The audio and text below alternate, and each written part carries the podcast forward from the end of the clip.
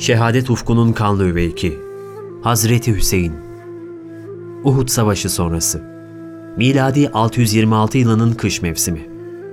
Resulullah'ın sallallahu aleyhi ve sellem amcası Hazreti Abbas'ın hanımı Ümmül Fadıl korkmuş bir halde peygamberimize gelerek ''Ya Resulallah, ben dün gece çok şiddetli ve sıkıntılı bir rüya gördüm. Senin cesedinden bir parça kesilip evime konuluyordu. Hayır görmüşsündür. İnşallah Fatıma bir oğlan doğuracak, sen de ona oğlun Kusem'in sütünü emzireceksin. Bu rüya Hazreti Hüseyin'i müjdeliyordu. Bir müddet sonra Hazreti Hüseyin dünyaya geldi. Aile ağacının cihanı kuşatacak olan diğer dalı uç vermişti.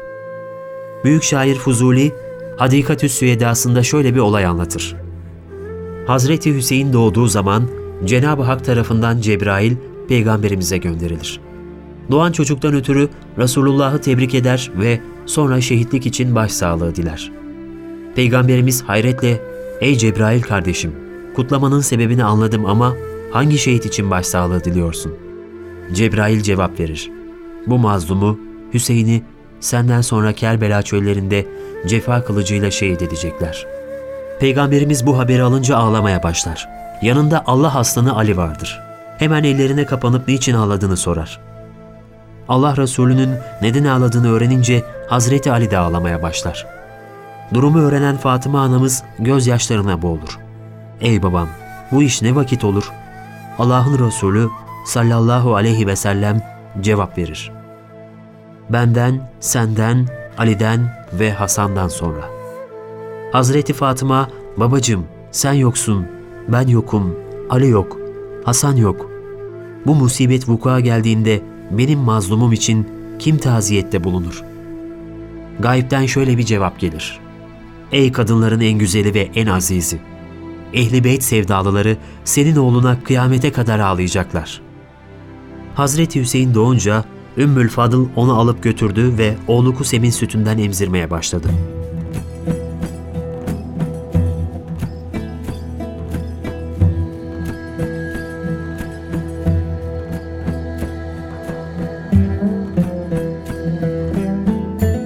Ümmül Fadıl bir gün Hüseyin'i alıp peygamberimize getirdi.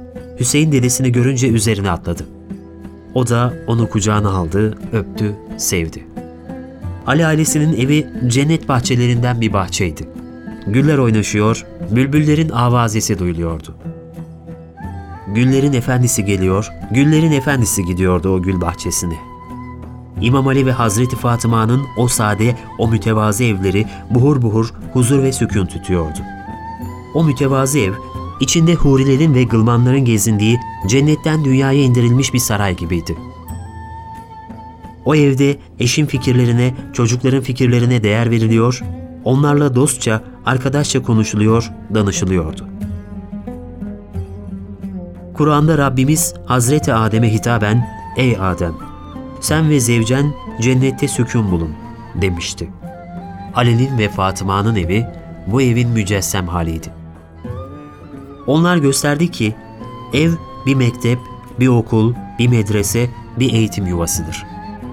Cennette de birlikte olacaklarını bilmenin verdiği sonsuzluk duygusuyla yaşayan insanlardaki vefa ile kurulmuş yuvalar ancak böyle sükunet anlamındaki yuva adına layıktırlar.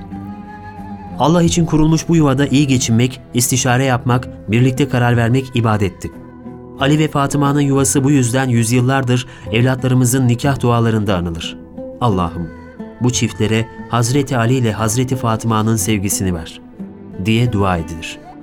Her yeni çiftin o sevgiye ulaşmak için örnek alacağı ilke ve yöntem o yuvadadır. Hazreti Ali ve Hazreti Fatıma birbirlerini bütün zamanlara ibret olacak bir sevgiyle, bir hürmetle sevdiler.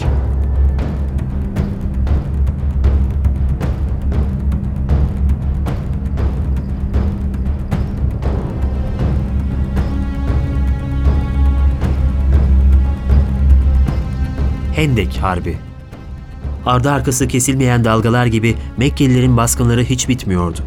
Uhud'dan iki yıl sonra bu sefer daha büyük bir orduyla Medine'ye saldırdılar. Kureyşlilerin gelişini haber alan Peygamberimiz sallallahu aleyhi ve sellem Medine'nin etrafına derin hendekler kazdırdı. Şehir müdafası yapılacaktı. Mekkeliler karşılarında derin hendekleri görünce çok şaşırdılar.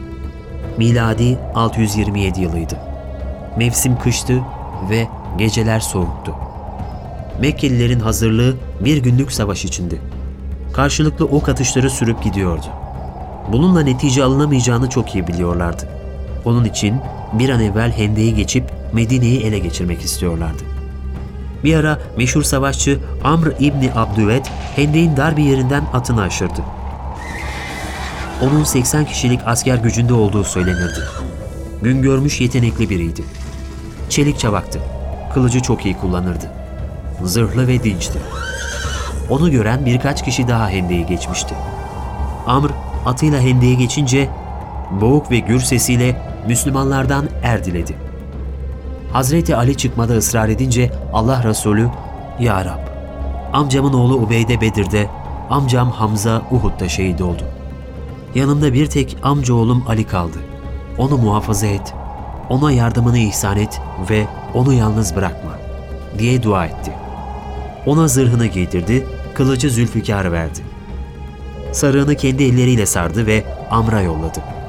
Amr, Hazreti Ali'yi karşısında görünce henüz genç bir yiğitsin. Üstelik baban da dostumdu. Benimle vuruşmaktan vazgeç ve dön git. Seni öldürmek istemiyorum. Hazreti Ali demirler içindeki Amr'a kükredi. Ama ben seni öldürmek istiyorum. Hava rüzgarlıydı.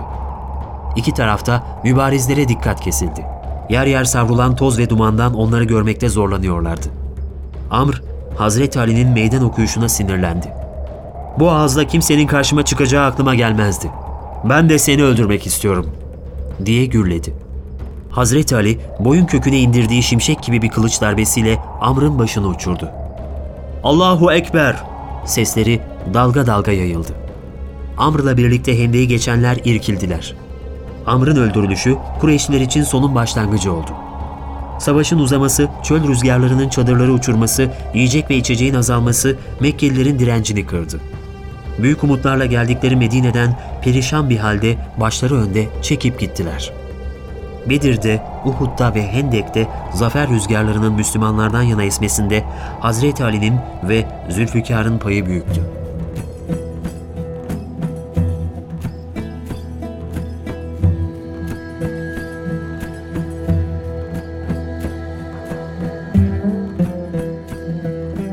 Peygamberimizin çifte güzelleri olan sevgisi. Hazreti Hasan ve Hüseyin yürüyecek yaşa gelmişlerdi. Düşe kalka yürüyorlardı. Bu onların sevimliliklerine sevimlilik katıyordu. Dedelerini çok seviyorlar, her an onu görmek istiyorlardı. Nur neslinin iki erkek kolbaşısı Hasan ve Hüseyin. Allah Resulü kendisine kadar nebi nebi gelen ve kendisinde temelleşen nuru, kendisinden sonra da nesil nesil kıvılcımlandırmak ve kararan insanlığa saçmakla vazifeli torunlarına büyük sevgi ve şefkat gösteriyordu. Sık sık Fatıma annemizin evine gidiyor, torunlarıyla oynuyor, şakalaşıyor, onları sırtına çıkarıyordu. Peygamberimiz sallallahu aleyhi ve sellem bir gün minberde sevgili torunu Hazreti Hasan'ı kucağına aldı ve bu oğlum Seyit'tir. Müslümanlardan iki taifenin arasını Allah'ın bununla düzeltmesi umulur, dedi. Böylece ileride ona gelecek haksız ithamların kapısını kapattı. Bir gün Hazreti Hasan'ın zekat ambarından bir hurma alıp ağzına attığını gören Peygamberimiz sallallahu aleyhi ve sellem hemen onu çıkarttı. Bunu gören bir sahabe, ''Ya Resulallah, bir çocuğun yediği hurmadan ne olacak?'' deyince, ''Zekat ve sadaka bize haramdır.'' dediler. Bir gün yine Allah Resulü mescitte asabına bir şeyler anlatıyordu. Çifte güzellerin düşe kalka geldiklerini görünce sohbetini kesti, gitti, onları alıp getirdi ve kucağına oturttu. Yine bir başka gün bir yere giderken evin önünde Hazreti Hüseyin'i oynarken gördü. Yanına doğru yaklaşınca sağa sola kaçmaya başladı. Aklı sıra yakalanmak istemiyordu. Güllerin efendisi tebessüm ettiler. Hazreti Hüseyin'i yakaladığında bir elini çenesinin altına, bir elini başına koydu ve onu öptü, sevdi. Sonra da Hüseyin bendendir, ben de Hüseyin'den. Allah'ı seven Hüseyin'i sever buyurdular.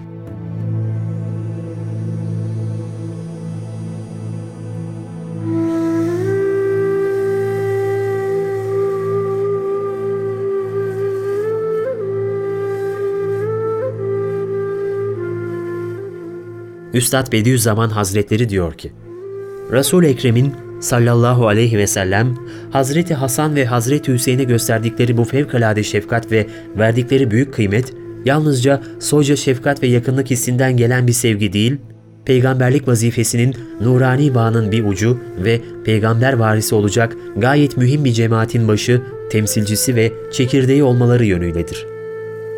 Evet, Resul-i Ekrem'in sallallahu aleyhi ve sellem Hazreti Hasan'ı eşsiz şefkatiyle kucağına alarak onun başını öpmesi, Hazreti Hasan'dan silsile halinde devam eden nurani ve mübarek nesilden gelecek Gavs-ı Azam, Şah-ı Geylani, birçok Mehdi misal peygamber varisi ve Resulullah'ın aleyhisselam dininin taşıyıcıları olacak zatlar adınadır.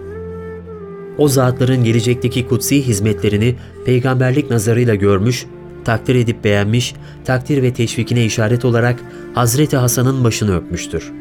Hem Hazreti Hüseyin'e verdikleri fevkalade ehemmiyet ve gösterdikleri şefkat, Hazreti Hüseyin'in nurani silsilesinden gelen Zeynel Abidin, Cafer-i Sadık gibi yüksek şan sahibi imamlar ve Hazreti Peygamber'in hakiki varisleri olan pek çok Mehdi misal nurani zat adınadır.